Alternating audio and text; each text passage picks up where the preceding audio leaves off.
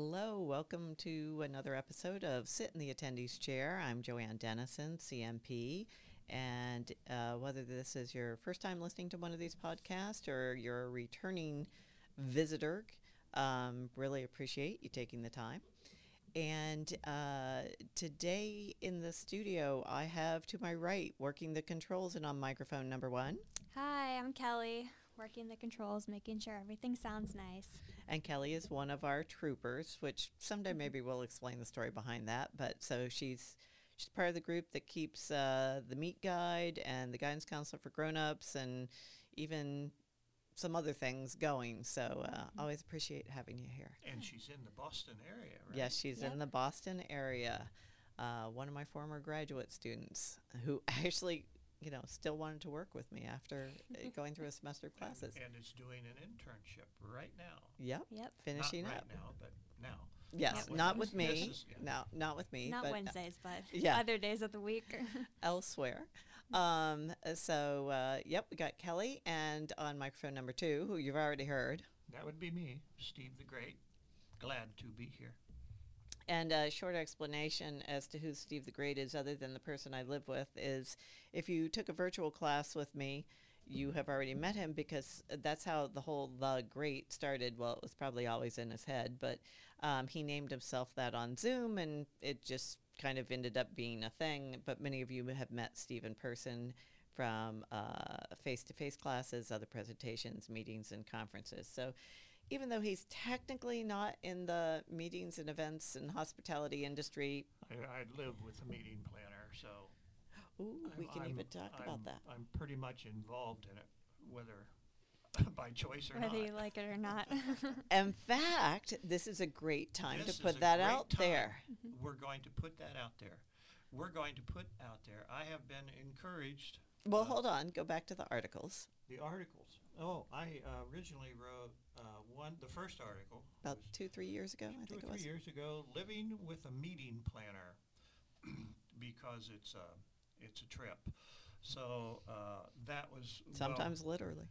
yeah, well, Mhm. oftentimes, not recently, but oftentimes, and that led to living with a meeting planner part two, and it's a combination of uh, all of these uh, oddities, these things that They're not odd. Only odd to those other than us. we there- think there, they're are- There are several different things that you begin to notice when you live with a meeting planner. Consequently, I have been encouraged and cajoled and harangued and asked politely to uh, gather those all together and make uh, some type of a book or a booklet or a pamphlet or something. Um, so uh, I need content. Uh, funny, I need stories. If you're a meeting planner and your family you they might learn a lot from you. You might be surprised at what they don't know, or anything. What they that- think is odd. any anything that they think is odd. A basement full of flower vases, you know, um, like a hundred. List of 200. list. List of list. Colored binders, uh, cadavers, uh, whatever. Um, There aren't cadavers in the basement. Don't get alarmed. Don't get No. alarmed. No, not yet. N- No. no, no You never cadavers. So anyway, if you have um, interesting things I, uh, that other people who associate with you might learn from watching or just living with you, uh, please let me know. I want to put these all together. I think they're fascinating. Uh, they're just. I've seen meeting planners separate silverware at events on the clearing trays. Then it wasn't even their event, and stack the saucers. I still don't see what the issue is with that. Of Stack- course. Stack the plates all in one nice little pile. so they're they're a bit uh, they're different. So anyway, if you have stories like that or comments or quips, um, please send them to me or send them to Joanne. Joanne at joannedennison.com. And I'll get them for sure. So I would appreciate it. Yeah, so the idea was, and it wasn't our idea. Like he, he said, he wrote these two articles. Um, the second article was written at the beginning of the pandemic in the summer of 2020 when he insists I was trying to recreate the whole backyard into event space because I was like, white lights, we need more white lights. More, there are never too many white lights, right? Right. Yeah. Right. Thank you, Kelly. right. You know, we know you can hide anything with white lights or jazz it up. I, early on, I learned very quickly ficus trees real or artificial, and white lights can transform anything on almost no budget. So, anyway, I wanted white lights all over the backyard along with a lot of other stuff, and he just seemed to It think was a that. simple gazebo type tent thing to start out with. Then the lights, and then the flowers, and then tables and chairs, and then the candles. and we, we could have had uh, we could have had a major event there. Well, I never got to the outdoor screen. I was looking at that to maybe do an outside movie screening for our neighbors or something, but that was about the time the weather changed last year and it either got horribly hot or horribly rainy. I can't remember which it was, but kind of ended up doing nothing with all this stuff that had been done. But anyway, th- that would have turned into a popcorn. Oh, we got to have a popcorn machine, and that would have turned into just all kinds of things. Yeah. Oh, I, I, yeah, I was really into what can we do in the yard. But the point being is because people have read these two articles and, um, you know, they've been posted in like the e-guide and, and things like that. Uh, they're actually on the MPI uh, blog, the MPI Global blog, if you ever want to find them, or email us and we'll send you a link.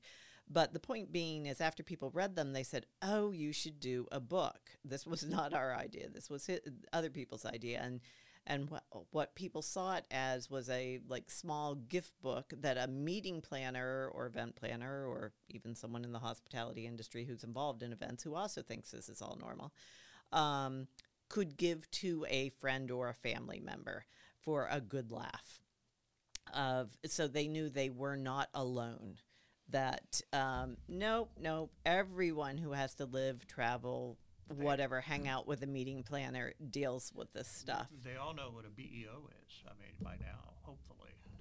well sometimes they may know what it is even if they don't know what it stands for but we're actually uh, this is being recorded um, first week of august uh, of 2021 I, Boy. c- I still keep thinking it's 2020 still. well, it has certainly has resembled it, hasn't it? Um, but uh, we're hoping to maybe have it out, you know, by the end of the year. So if people want it for holiday gifts or you know whatever, that it will be done. So please, if you have any things that your family go seriously, seriously, seriously. Um, you know, by all means, uh, send it to us, and we can either attribute you, or if you'd rather your name not be attached to it, we can do that too. But just thought it would be a fun little gift book after people started asking for it. So anyway, that's from, and it will probably say by Steve or edited or compiled by Produced, directed, and book can't be Created produced and directed. st- it'd be Steve the Great will be all over it. Well, apparently we're going big screen after it, so he will make the. Broadway. that, has those con- will those will. Broadway Ooh, has contacted me. Ooh, a Broadway show waiting. on a meeting and event planner. I think that would be. They've never done one. I don't think Hallmark, of um Hallmark does the Not that I can wedding of. planner. I don't think so. Yeah. I'm not sure. Yeah, well, Hallmark loves them, as we've Mhm. talked about on previous ones. So anyway, that's a little bit on Steve the Great, and you know Kelly, and uh, I know Kelly. Uh, Kelly and I were talking about before we started recording. You know some of the things I'm going to talk about today, and I was getting her viewpoints on things, and I'm sure Steve will jump in too. And so I'm kind of taking. It is. Uh, it's. I believe what I'm talking about today um, ties in both with our attendees, but with you. And um, I've been reading lots of articles now for weeks, if not months, and I tried to compile some of the recent ones today. To I want to talk about work, and I want to talk about the workplace because I think there are so many things going on with that right now that we need to think about for ourselves and for the people we work with or for or that report to us. Um, but also, our attendees are going through a lot of this same thing. And, you know, it was like one subject overlapped with another. So I'm not really sure where this is going, but it'll go somewhere. Maybe in a circle, who knows. So right now one of the one of the quick things that I saw is as things started talking about going back to um, going back to the office, and one of the quick things I saw flare up was when organizations started talking about bringing people back to work. Except in most cases, what they were actually referring to is bringing people back to the office. And there were a lot of employees who were very insulted and upset and hurt that the way it was being said by these organizations, including some of the CEOs and everything, was that was implying that they had not been working for the past year. And these were people who were working from home under very, I, I don't have to explain to anyone, adverse, you know, situations, starting with the pandemic, uh, but also, you know, dealing with, um, and I may have mentioned this in a in another one. I was shocked. I've been working from home for 30 years. So, you know, I've always had a printer and a computer and just, you know, I've got everything at home. I've got flip charts, as a lot of you know. I have an obsession with flip charts. Um, and so, you know, learning how to set up a home office, uh, dealing with other people who live in your house, whether they be roommates, flatmates, significant others uh, who also might be working from home, um, children, schooling of children, etc. And so, and also a lot of people were having to learn really new skills. Our industry is a perfect one. Very few of us knew how to work a, a virtual meeting. It, like it, our knowledge base was pretty close to zero on it. So learning all kinds of new skills, um, staffs being cut. So uh, people thought um, either didn't have the budget and needed to lay people off or furlough them or whatever. Uh, so there were less people doing more work and we're going to talk more about that soon because, of course, in the meetings industry, the thought was, how hard can it be? I realized today, or last night, actually, Steve said something because uh, some of you know one of my favorite sayings about meetings is the rest of the world saying, well, how hard can it be to get a room and some coffee? And of course, if you do it right, it's much harder than they think. But that same attitude has been taken with virtual meetings. Uh, you know, how hard can it be to get on Zoom? It's just a, it's just a Zoom meeting. Again, if you want to do it right, it's more than just a Zoom meeting. So um, I, I know I talked to meeting planners over this past year that were positions were cut and they were being expected to do a lot more because, well, you don't have to travel now and you don't have to, you know, whatever. And how hard can it be to get everyone on Zoom? So, point being is many people were working, and I'm going to say it, working their asses off you know, this past year, um, rearranging their lives personally and professionally to make things happen. So to be told, okay, now we're going to bring you back to work, I can totally see why people were insulted. I mean, Kelly, that would be like us saying, okay, now we're really going to bring you back. Kelly did her master's degree this past year. Um, mixture of virtual and face to face, but anyway, through the mess, shall we say. And I mean, can you imagine if I said to you, "Oh, well, now we're really going to bring you back to school"? Would you be insulted? yes, I would, because I feel like I've, I've definitely been in school, and it's definitely been more challenging than if I were to be like having the normal, like regular in-person classes. Like, definitely required a lot more work, and it's definitely school, no less than anything else.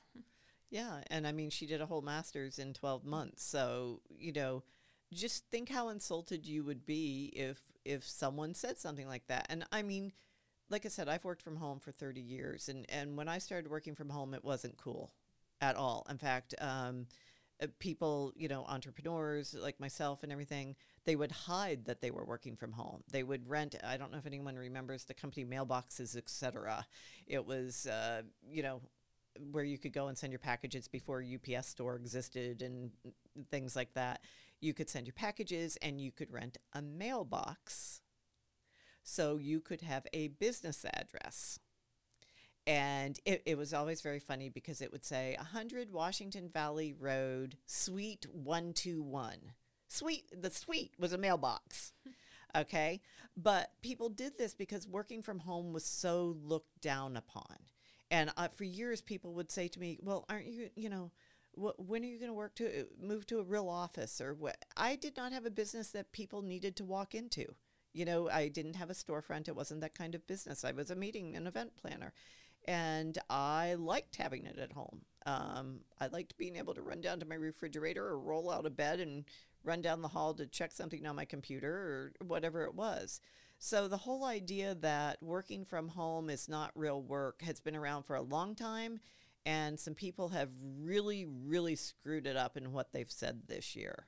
Um, so that's one thing is is it made me very aware of watching my language uh, and and helping people remember that don't say we're bringing you back to work. And, and, granted, a lot of people were furloughed or whatever and are being truly brought back to work, but it's really about being brought back to the office.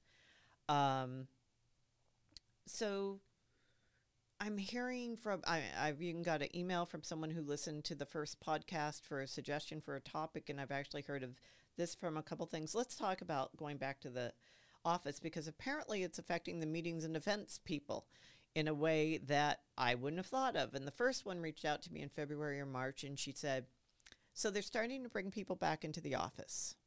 And they have tasked us with creating events that will make people want to come back to the office.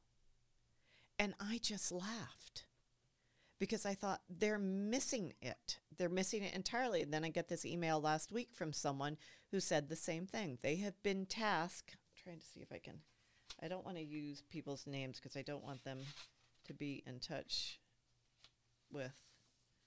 Um,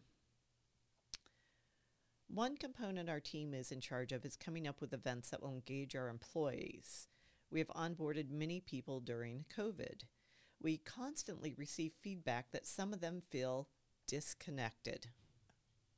I'm actually pretty sure, sidebar, that everyone has felt disconnected this past year for many reasons, but we'll go with this. When we try to put on in person events to ensure maximum engagement, no one attends. People decline RSVPs at the last minute for virtual events. Is this something, something that we are seeing all around, or are we the only ones having the same issue?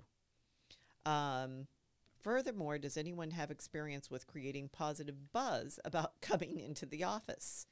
Leadership is pushing an in-person culture, which personally I feel not may not be that obtainable for the future, but is a valid concern.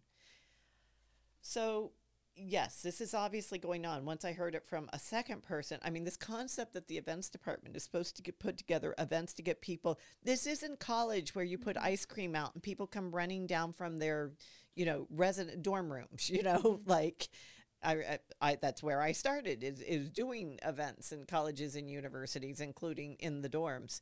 And um, it, it's just like, no. And I talked about this on, I believe this episode already uh, has been posted um, about how, you know, people have learned a lot of really good things about working from home, no commute, um, you know, saving time, saving money, and how it can really lower the pressure. So, I think one of the things we need to think about, uh, well, leadership needs to think about is, and I was reading this in another article, but I would have said this anyway think like your employee. It's like everything we say about sit in the attendee's chair.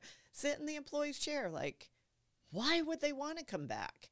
And I personally don't think it's it's going to be cool, fun events you know, or even interesting events, which they probably can do over Zoom to be, per- or some other platform. Don't want to make it Zoom specific. Your thoughts, Kelly and mm. Steve. Um, yeah, I totally agree. I mean, you can't. I mean, you're not always going to have like ice cream parties. I don't know, whatever kind of event you're gonna have at work. You're not always gonna have wine and cheese if we're gonna grow it up. like, yeah, yeah right. I was going back to the college. yeah, but no, ice cream is a big draw at all adult things too. I mean, yeah. Yeah, exactly. You're not always gonna have that every day, so that shouldn't be the reason. Like people will want to go. People should want to go to work because they enjoy their job and they enjoy the atmosphere. Um, and if you kind of have to like persuade people to want to come into work and enjoy it, it's just not the right way to go there's deeper problems. Right. And I, I love the I love how you chose atmosphere. Mm-hmm. I think you know atmosphere, and I think I'd add to that culture, right. and the culture affects the atmosphere. Yes. Um, and the atmosphere affects the culture. Right. And this is it. If you're having to, if you really want to bring people back, especially if you're trying to bring them back full time, you need to really think about what they need and want. And I remember when I got the first question back in February uh, February, March, I guess it was. And I said, personally, when I think about it, I said, I'm thinking events isn't going to be what it is. It's going to be more like concierge services because I remember when I lived in New Jersey that, um, you know, a lot of places started putting in like dry cleaning services. Uh, you know, there was even dry cleaning services at the ferry dock if you were crossing into New York. And, you know, thinking about what's going to make people's lives easier. So if people have discovered that wow, they gain so much time and money by staying home and working and not commuting and you know not turning into a, a horrible, you know, angry driver and everything like that, you got to make it worth their time. This is I guess I would say to leadership, this is no longer the norm. Like everyone comes to work. That's what we do. Here's our office. We just spent all this brand new money on this big corporate headquarters. May not work. Steve, you were saying that you saw some things the other day in the paper about what some employers were doing Oh, to uh, try to. We'll watch your pet. Uh, I don't know, I think some, uh, some organizations also have uh, on-site childcare, which might be more popular now. Um, to me, uh, the other aspect of that is, like here in Boston, if you wanted to go to work and work one of those big tower buildings, you probably are taking the T in with a whole bunch of other people. Uh, I know I worked on a floor once uh, that had 400 people on the same floor in cubicles, no interior walls, 400 cubicles. I don't know that I even want to be around all those people just yet. Yeah, especially this is Yeah. This is just a couple days after all the new information has come out about the Delta variant, and uh, a lot of states, even states that maybe weren't in this mindset before, are going, "Yep, need to mask up inside. Need to, uh, you know, I don't want to wear a mask for eight hours at work. I mean, I don't want to wear a mask. No. but, you know, we all have to when we go out. But if I'm home, I don't. right, So exactly." you have to get used to that. Yeah, ab- absolutely. Um, it's one of the reasons, uh, you know, I mean, we are big mask advocates uh, when appropriate and, and necessary, and and everyone's decision is obviously different.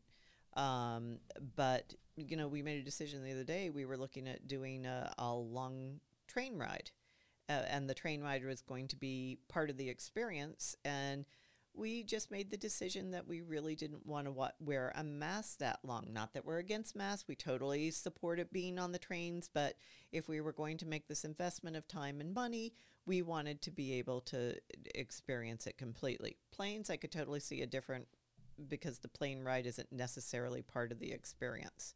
In fact, frequently it's part of what people would like to um, avoid. But I really don't know that this falls to the events department. I really don't. Um, and I see why they're trying to do it. But again, this isn't your college dorm. You know, this isn't the college union, you know, uh, uh, where, oh, let's get all the, you know, freshmen in and everything.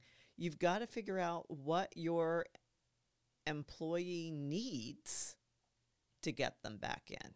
And um, you need to think like them. Um, I don't know. I just really think a lot of companies, but I have been reading about companies that are doing a great job uh, about this too. But I would be really curious, and I will certainly talk about it on a future podcast. If and if any of you have done events, or, or I would also like to hear if you are being charged with the same task. Is well, it's your job to to get people to want to come back on. No, they either they do or they don't, and that's really not the events team's, uh, you know, uh, job to come in on that. But I think it's really big that again, people start thinking like their employee to know why they're going to want to come back. Um, I believe. Um, I don't believe anyone is all okay. It, it it's been a year and a half. Let's put it this way: if someone truly is like not affected by everything that's happened in the past year, um, I'm guessing they have just bl- blocked everything out and are are truly living in a, a different kind of world. I think everyone, no matter how well you have done through it and everything, uh, has still been affected by being away from people, um, watching day after day of death tolls and illnesses and new developments on top of just uh, natural disasters. It's been a really, really tough year and a half. And I think one of the messages I'm beginning to hear and I'm really thinking about is, you know, it goes back to what a lot of therapists and everything have begun to say in the past couple years. It's, it's okay to not be okay. And I think it's it's better to and then instead of thinking there's something wrong with you and how come everyone else and I saw a commercial. Um, Steve made a good point the other day. We're watching a lot of the Olympics. Steve's a great. Yeah, okay. um, we're watching the Olympics, and he said, you know, the commercials are almost getting as good as the Super Bowl commercials, the new commercials that come out during the Olympics. And uh, Kelly, have you have you watched any of them? You probably haven't. You've been on such a Um, tight schedule. I watched.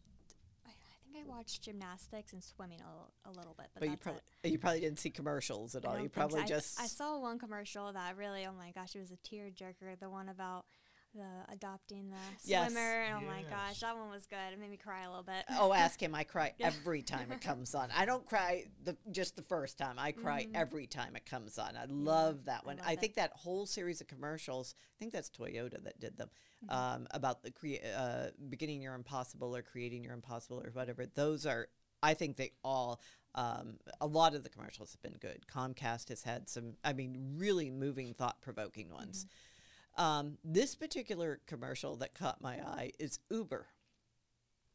And it's very funny because what's happening um, is in it, people are going out for the first time. So, like, it shows a couple getting ready to go out on their first dinner, just the two of them, no kids, babysitter uh, type thing. And it shows, it just shows people, you know, in a, a, a group of you know women friends all going out to go dancing and you know uh, just all these different groups like reconnecting seeing each other for the first time going to bars going to the dance floor going to restaurants going to festivals everything like that.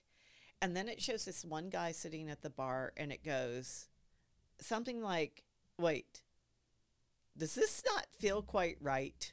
Not feel normal or something like that? And he's just sitting there and it's like they make the point that it really doesn't for anyone and i don't know if you all have experienced that. I i mean even in the past you know uh, three four months there are times i will get places and go wait where am i? Why am i here? Is it okay that i'm here? Do i have my mask? You know you're continually looking for your mask and then just as we kind of have begun to move away from mask we're going to temporarily move back to mask.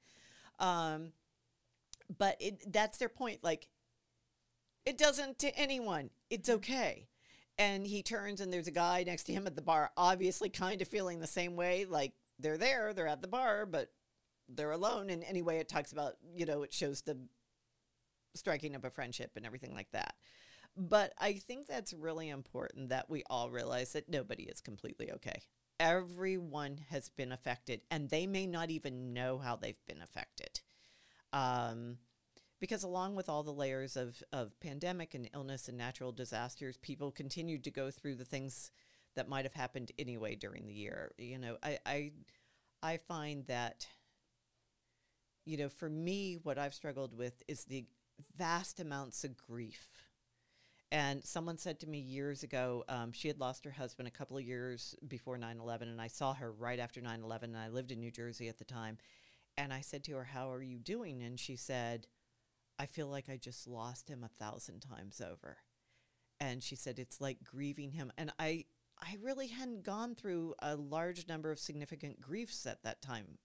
And as I've gotten older and gone through them, I really realize how a grief brings back all the other grieving processes of your life. It's I hope you haven't gone through it, but just be pre-warned for a lot of people. I think that's that's a truth. You know, it, it grief just seems to magnetize, and you know, I, uh, you know, watching people go through this grieving process of just everything: loss of job, loss of houses, loss of friends, and and other loved ones. Grief is permeating our world, along with unfortunately anger.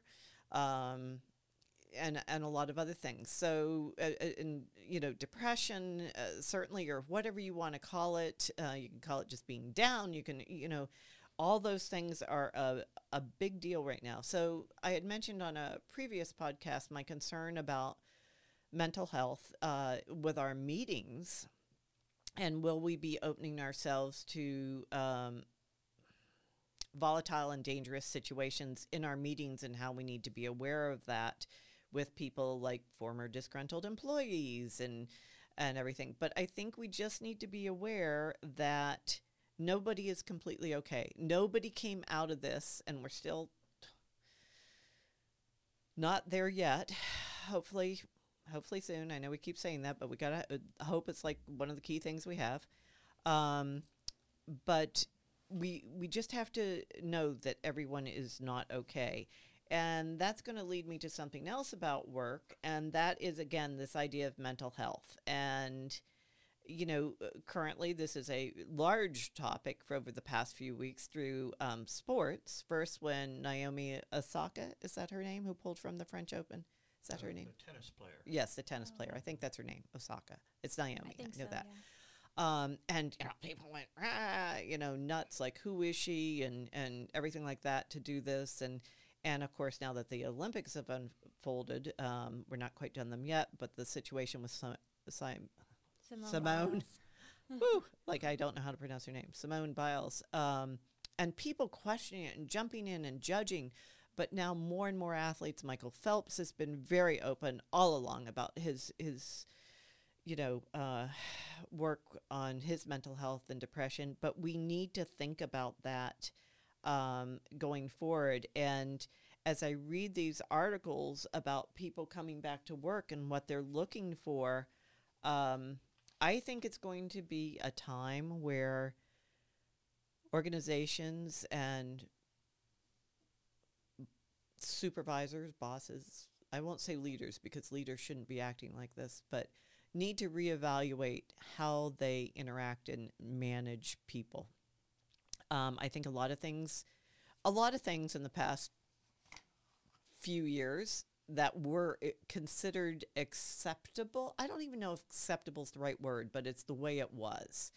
You know, for years and years and years, whether it be the Me Too movement about women, you know, um, the you know DEI um, conversations that are coming up. That no, this is this stuff isn't acceptable. Even if even if we've done it for years, it's it never was acceptable. It was just accepted it was the way it was which is somehow it's very different than being acceptable and um you know it, it, have these conversations but i think and i've heard a couple of really crummy stories recently about how people were were treated at work and um, it made me think about you know best cases and i am not someone who believes that a supervisor has the right to scream at an employee unless like they put them in life or death situation or something like that. But and now having said that and having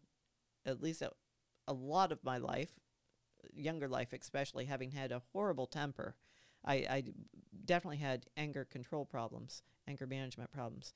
Um, is if it does happen you go back and truly make good. You you you take responsibility for your actions. Um, but I think the idea of doing things behind employees' backs, forcing them into situations, trying to make it look like they don't have a choice in things, that is coming to an end. And it's going to continue to blow up. Yes, you're a paid employee. That does not mean that you have that someone has the right to treat you badly on a continual basis from how they speak to you to how they assign work to all kinds of different things. So, on a better note, what we were talking about before we got on was talking about our favorite, you know, like who were our favorite supervisors that we worked for in our life and, and why were they and, and the cultures we worked at. And, um, Kelly, why don't you start? You had a, a great one, and it doesn't matter. It could be the first hourly job you had, um, but you you were sharing with. Yeah, so I used to work at a hair salon, a spa slash hair salon, just as the receptionist, and I just really enjoyed that job because the management, like they they just treated everyone like family. Um, it was like I always felt comfortable coming to them if I had questions or maybe I messed up something. Um, and so it just I, I liked going to work because I felt like I was part of a family and I felt comfortable there. So then, did you later, at some point, go to a job where it wasn't like that? And almo- was that one of your first jobs? It was, yes. I haven't had too many jobs. I did work in a bakery at Publix. I don't know if there. I don't think there's Publix up here, but um, uh, I mean, I enjoyed that one too. It wasn't exactly the same. It was, it was more of, I don't know. There are It's a lot more corporate. people. Yeah, exactly. Um, Yeah, corporate's very different than a, a small business. But I know sometimes I watch people and they had a great experience in like their first couple of jobs, and then they walk into one that's like completely different, and Mhm. they're like blindsided. Like, really, people treat people like this, and they talk to people like that. But um, so yeah, smaller smaller businesses can both be a nightmare to work for and a, and a good thing to work for. But you, it sounds like you were treated well. And I, one of the things I loved is that you, you said questions or if I screwed up, mhm. you know. And I think that's so important to create an environment that people feel. What would you rather have? Someone bury a mistake and then you find out when something blows up, Right. or would you like to know it right away so one you can teach the person and help fix it right away? Steve, what about you? Where's the favorite place?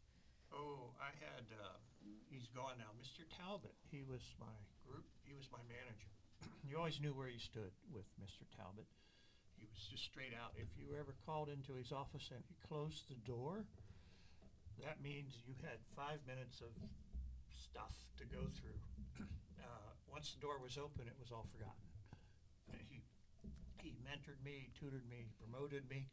Uh, he backed me up on lots of different things. I had my initial interview with him, and I remember he, said, he gave me the old standard, "Where do you want to be five years from now?" And I said, "On the other side of that desk." And he kind of laughed. Took me nine years, but I got there. So it was it was fun. And then I had another one um, in a hardware store, and I was about 14. That was a matter of trust because I started out if I sold something, I had to give the money to him so he could ring it up and put it in a cash register. And eventually, he let me uh, begin to take the money and make change. So it was kind of cool. Well, you talk about him all the time. Mm-hmm. That all the things you learned there, and he let you do, and Yeah, yeah, yeah. Including, I think we got hooked on uh, uh, soap operas, and we had a little TV. you never told me that one. oh, it was almost like we'd close the store from like two to three. Just somebody came in at Angers. It's like, hey, we're watching this right now.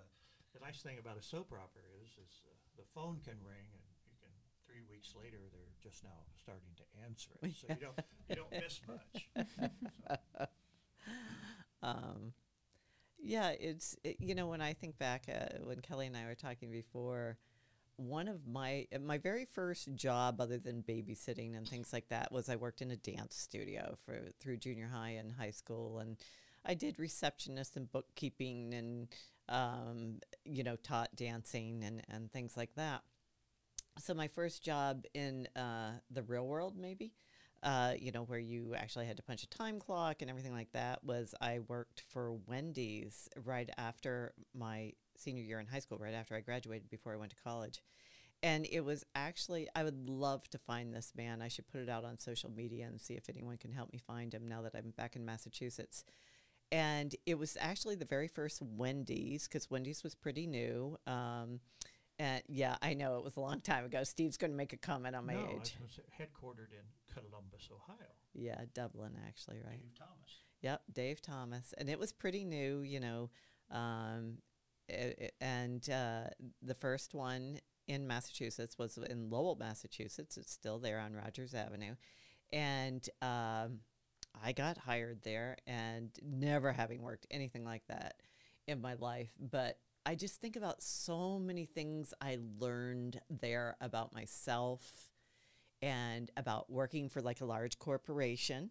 Um, uh, working with very different types of people. Uh, a lot of the people I worked with were very different than me and had had very different lives and would continue to have very different lives from me. But there was this wonderful gentleman who was the the top manager, and I realized years later he was probably one of the investors in the actual franchise uh, company. Once I began to understand more about franchises and things like that, named Tony, and he was awesome, and I think he did a really good job picking the assistant managers that came to work with him, who were then became general managers as the the chain expanded in Massachusetts and everything. Um, I don't remember really ever having uh, any of them be bad managers, but he also um, he taught me like all these things I didn't know. Like I'd never punched a time clock, and just even learning how they did the time things and you know, uh, schedule. How do you know how to schedule employees and things like this? The law required a minimum of a three-hour shift. You couldn't have someone come in for, you know, just an hour and a half or something. And if you wanted to get rid of an employee without firing them, give them one three-hour shift for a couple weeks, and they'd probably leave. And just, or I was uh, telling Kelly also. I remembered. Um, so I was pretty fanatical. I frequently worked the front or the carry-out register, and I was fanatical about my uh, drawer being on target, you know, every time. And um, I got upset one time because it was off, and and Tony said to me, "Well, you know, did you count it?" And normally I was taking over for someone else, so of course you counted them out and you counted me in. In this particular case, a manager had brought a new drawer to me, and I said no, and he said, "Why not?" And I said, "Well, because so and so, whoever the manager was, had brought me this." And he goes, "And why didn't you count it?" And he said, "Well, I assumed since it was a manager." And I just remember he looked at me and he was the one who taught me that whole I don't know if it's an acronym or whatever about assume stands for makes an ass out of you and me, and um, never forget it. And every time I hear someone allude to it, I think of Tony. So it, and I, he let me do so many things because I was interested in him. I learned how to do food ordering, and and it turned out I was good at those things. And I have no idea why, but they interested me. And but I just think about the opportunities, and he continued to create opportunities even when I come back uh, came back during school vacation and things like that. Um, when I look further on, you know, in in like the end of college, and and I had some wonderful supervisors in uh, uh, college. I worked through the residence halls, you know, RA, you know, came all different positions, and they were wonderful. But I also had a assistant dean who hired me, um, Marion Schrank, between my junior and senior year of college and what I learned from this woman as a person, as a woman in a professional environment, um, about how colleges run was mind blowing and, you know, earning her trust. So she let me do more and more. Um, and just things she put in my head. You belong to professional associations. You just, you know, this is what you do. I got reamed out up one side and down the other for being uh, late to a meeting one time, which was well deserved. But I remember her turning to me and saying, When you are late, you are telling someone that your time is more valuable than theirs. And I took that so hard, which was good, and to heart. And obviously, all these years later, have never, ever forgotten that. Um, and I was I was so embarrassed I embarrassed her too. That that's how strongly I felt about this woman and, and we stayed in touch for many, many years and, and then when I started working in colleges, my first, you know, full time college position, I worked for a wonderful man who I'm still luckily we are in each other's lives, um, Alonzo Cartledge and the things he taught me about having faith in people and grooming people and letting them take a risk and making mistakes and everything. Um, I'm I'm so grateful. I was just telling someone yesterday. He told me at the three year mark, okay, it's time for you to go apply and get a new job. And I said, Are you mad at me? Did I screw up? And he said, No, I don't want you to get stuck here. I want to see you grow in your career. And I think that's really important that we groom people and allow them to move on with their career because then you'll never have to worry about a job search being behind your back, too. So um, go ahead, Steve. I have a question for Miss Kelly. Mm-hmm. Okay. In your internship currently, which ends pretty soon, right? Mm-hmm. At the end of August. Into August. Um, so in your internship, uh, what's uh, so far? Uh, what's like one of the most fun things, or the thing, one thing you've learned, or Hmm. the most exciting thing, or the stupidest thing you've ever seen? That's a good question. Um, so I've been doing a bunch of different things. Um, I've definitely learned a lot about like how to reach out to vendors and um, just I don't I had to run a lot of errands too, but that's not something I really learned from this job or this internship. But just how like on day of events, how Nuts it is. Nuts, yes. How it can be calm at one moment and then it can be very hectic the next. That's what makes it fun, right? It, it keeps it interesting, that's for sure. That's what meeting planners love. Yeah, the uh, adrenaline rush. hmm It is. It is. Yeah. And I was thrilled when you said before that, you know, your internship has let you do more than Mhm. run errands. And, you know, if you ever have an intern, have some faith in them, let them grow. It's not that they can't run errands. We all run errands, Mhm. you know, but let them do more than that too, because one, you'll, you know, you'll benefit from it, among other things. Um, you know, everyone who's worked in my company has been someone in transition and uh, frequently high school, college, just out of college, grad school. And I've tried to make it, um, you know, I, I tried to give them opportunities to do things they haven't done and trust them. Would they call you an incubator? What? Yeah, uh, Pauline called it a talent talent incubator, Yeah. which uh, you know she's still in France right now, but when she comes back, we will definitely talk to her too. So um, you're actually going to be seeing uh, many of you will see some of uh, Kelly's project management uh, coming out end of August, beginning of September in your uh, snail mail. So we'll just leave it at that because I don't want to ruin the surprise. Um, talking about company culture again, Steve uh, saw this great article about um, the Great. hmm about this hotel manager out in Bellingham, uh, Washington, who he manages two hotels out there.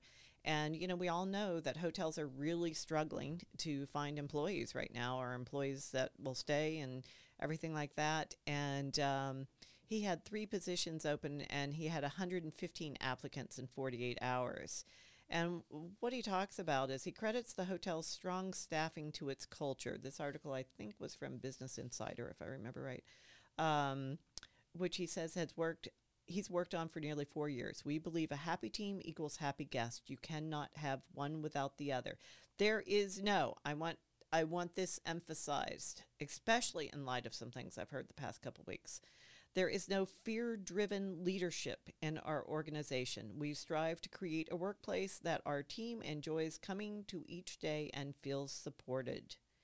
Um, you know, and he has various perks that he does and, and things like that. Um, but, you know, I think those points he makes, you know, you take care of your team, they will take care of your clients, your customers, whatever it is that needs to be done, and take care of each other better, I think, too. It's like you said, Kelly, about being in the hair salon, the spa. Mhm. It was a family culture, Right. you know, um, and everyone had your back. Mhm. And I think that's really important. Um, but fear driven leadership. I'm sorry, this is not the 1950s. This is not the 1960s. Those days of that, you know, uh, Mad Men and, you know, all these things where, because I said so, I'm the boss. No, no, that needs to go. Um, and that's strictly a manager, or maybe I would even use the word boss. I avoid using the word boss for some very specific reasons. Um, but, you know, that is not a leader. Anyone who is driving their organization through fear is not a leader. Don't even pretend. Go ahead. I had one boss tell me and a bunch of other people, there are 10 people waiting in line to take your job. I basically said, you better start calling them. Well, and that's happening. I mean, uh, this is going, of course, always longer than I think. I always have enough material to fill hours and hours and hours. But, you know, uh, this whole idea of the great resignation, um, you've probably seen it in the press. People are resigning from their jobs because they are being told they have to come back to the office. They are being given other criteria and they're going, you know what? This is not worth my life. And this goes back to the mental health issue is um, we need to take care of people. And I, I do feel very strongly about it. Um, I suffered from significant depression when I was younger. It has gotten better as I've been older, but um, there have definitely been times where I have been rock bottom low. And, uh, you know, through periods of stress and, and, you know, in full transparency, this spring I pushed myself against the wall that I shouldn't have, um, but I didn't even realize how much pressure I had put myself under and how much it was taking on both my physical body and my mental and emotional health until I got a couple of, of big wake up calls, and even then, I couldn't get it really under control until you know the months afterwards. So I feel very strongly that we have to look. I have um, mental illness runs in my family. Uh, two immediate family members are are or were bipolar. Um, so I see the damage that mental health can have on individuals, both them themselves and the people they surround themselves uh, with. So we that's one of the big things that has got to be looked at. So when employers are going, how do we get people back at the office again? Think like the employee. What is the employee going through? What do they need? Um, you know, how can you assist them in that? Uh, there was a blog post that came out from Michael Pinchera, who I think the world of at MPI Global. It just came out, I believe, yesterday. They did a meetings outlook survey. Um, and he wrote a great article. It was uh, a return to events requires greater flexibility. Um, shout out Michael for this article. It's it's excellent, and um, he's talking about you know many of the things I'm talking about in terms of people going back to work and how many people have left the industry. Um, and also, even looking at face to face meetings and events, does it mean it's going to be easy if, even if people are ready to go? Because the, I have this underlined the human factor will be a significant challenge. And uh, he goes on and, and talks about uh, you know, talent and why people left the industry, why they don't want to come back to the office. Um, and he talks about flexibility as a key trait of meeting professionals and one of the most important traits for organizations during the pandemic, which saw most employees working from home. Uh, many respondents to the survey, 47% say their organizations are keeping the option of full time remote work for new and existing staff adapting to these challenging times by understanding the wants and needs of employees. There's a thought. Um, but they go down to talk about also, you know, about people having trouble finding staff and, you know, why they're staying out. But, um, but here's another thing uh, in terms of taking care of your employees is it talks about and i actually talked to someone else in the industry who is in a sales position, who also was called back after being furloughed about a year, probably. And, um, but that person shared a geographical district, uh, um, you know, area with another person, and they only brought back this person. And they're also short staff on other parts, and so this person is now spreading themselves even thinner, and also took a salary cut. But uh, this article quotes and says, for example, this is not the same person, it's someone different. I know a sales director at a hotel who had a support staff of four prior to the pandemic, and the ownership or management team won't give him one of those employees back, and they expect him to continue doing it all. He quit for his own mental and physical well being. Uh, so thank you, Michael, for writing such a great article and, and all the research you did on that. Again, you can find that on the um, uh, MPI uh, global site, um, Michael Pinchera, P I N C H E R A, their blog, Meetings Outlook, a return to events requires greater flexibility. It, it goes longer than that. But this is huge. People are now reaching the point where they're going, this is not, I will if I have to walk away and figure out how to make my money a different way to keep my sanity and keep my family and keep my, uh, you know, y- mental and physical health are n- not something to play with. We only get one body, you know, and that includes uh, the mental and emotional part, and we all need to take care of it bigger. And everyone took a beating this past year. Please don't think that anyone is an exception to that. One other thing about uh, going back to the workplace, real quickly, um, is you know this is this past seven to ten days uh, has been the rise of workplaces saying they are going to mandate vaccines. Colleges started saying in the spring, I think it's up to over 600 colleges in the United States are mandating that all students uh, be vaccinated. Obviously, there are exceptions for health reasons um, or religious reasons, uh, but they have are requiring, and many of them are requiring their faculty and staff also to have it. And Steve, I guess had you seen the one on the lawsuit against Indiana University? Yes, Indiana and uh, Indiana prevailed. Indiana University prevailed. Yep. The, the judge said, "Yeah, you, you have the right to do that." And honestly, they're required to have certain vaccinations anyway before they go to school, Mhm. like uh, hep- It's true. hepatitis was one, I think. Meningitis, I think. Meningitis, Uh, well, uh, no, both. I think. Yeah. And Um, so I don't know. I guess I personally don't Clubs, know. mumps, measles, you know, all of I that. think he Tetanus, I basically think. said, um, if you Tetanus, don't, yeah. don't want to get vaccinated, don't go there. Yeah, he said he literally said it was a federal judge, and he said go somewhere else. So you know, what's been interesting is um, a lot of the companies, and I think honestly, uh, many of them are realizing that everyone's going to be hit economically if we don't get things up and running. So they are choosing both to protect their company, their employees, and and part of the economic world by mandating this and um, you know some of them are giving an option uh, uh, if you're not returning but if you are you know coming back to the office they're mandating it even if you're going to be there one day a week. But i saw that one of them one of the big ones i forget what has delayed. A lot of them had planned on september for coming back into the office and now they're delaying it to october both because of the spike. Uh, i saw um, tyson uh, for example, is mandating it, um, and they're also giving a two hundred dollar bonus to any frontline workers who get it. Uh, just a couple days ago, Walt Disney is uh, has required it of, of most of their employees. They're still negotiating with the union, and of course, they've gone back to mask inside.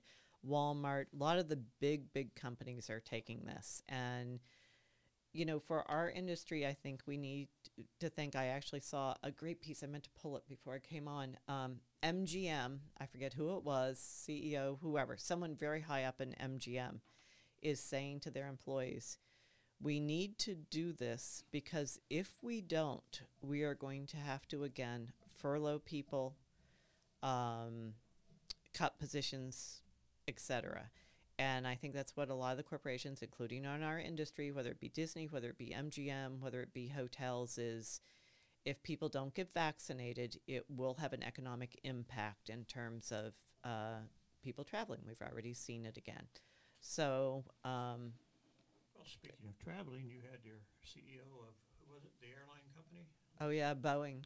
Yeah, that's a whole nother topic. But yeah, the CEO of Boeing the other day says he will, who obviously has planes at his disposal, no problem, has said he will be traveling less for work because he's realized, he says, I will always go out and see customers. He said, but I've just realized a lot of the team meetings that I've been flying to, we can do over Zoom. So, you know, all these things are playing a part in our industry. So if we want to really reopen the industry, um, and uh, we can talk more about that in a, another podcast, but let's figure out how to take care of people at work. And it, again, I'm not against having events that will be nice, welcome back things, but somehow we've got to get the message through that that's not what people need and want. They need help. They need support. They need flexibility. And, and you know, women especially have been yelling for that for years, flexibility in the workplace so they can, you know, pick up kids, et cetera, et cetera, et cetera. So, um, anything you two want to add on workplace and good good leaders and managers and culture and environment and I like my boss, you, me, me. you, yeah, We have great meetings together. Yeah. I like my boss too. As she says, sitting here next to me. but that's something I try to walk my talk on this. You- I really do. Um, I always say to people, if something gets screwed up, we'll figure it out. But come tell me. You know, I've screwed up my share of stuff, and, uh, and you know, again, I'm my own boss, so I can be pretty brutal on myself when I screw something up. But I try not to be as brutal on the people who are working with me. Um, but no one should ever be so scared that they can't go to their supervisor, you know, and tell them it, it will only exponentially multiply into a worse situation if someone feels they truly can't approach you and have a conversation. My sidebar before we sign off. Steve's world is tax. If you didn't know that, and actually, you're going to know that more on a future Yay, podcast. tax. Yay, tax. Um, and what happens when people get the uh, the envelopes from the IRS at work? What do they do? Oh, who wants to bring an envelope to your boss that says basically from the IRS that they screwed up? So that is can run into lots of dollars. In one case, over three million dollars worth. Uh, but it's uh, Because they found a drawer full of envelopes, most of which had not been opened Yeah, because someone with- was too scared to share. no, with a rubber band around them because that person then that left and uh, they just kept nobody wanted to tell the boss um, and then they got uh, they got a new boss and they brought these in and he called me right away Yeah. so And you'll hear more about tax on a thing. But if you are a supervisor, if you have people who report to you, even if they're, you know, um, vendors or, you know, not full time employees or whatever, make sure you're someone they can come and talk to and tell the truth. And, and that, and I hope that you are in a situation with wherever, whoever that you report to that I'm not saying you're not going to be embarrassed. I mean, I was never proud of any of my mistakes, that's for sure. But there's a difference between being embarrassed and being terrified to tell someone. So um, just keep that in mind as, as you look at your current job situation and, um, you know, as you start, uh, as you have people reporting to you. So those are just some thoughts about work, going back to work, going back to the office. How do we take care of ourselves? How do, if we're being tasked with taking care of people coming back and making them want to be there, how can we be part of the conversation to create a better um, work environment for everyone? Because I totally agree with the manager about if you take care of your employees, they will take care of your customers and clients. That's our thoughts for the day. So we are going to sign off.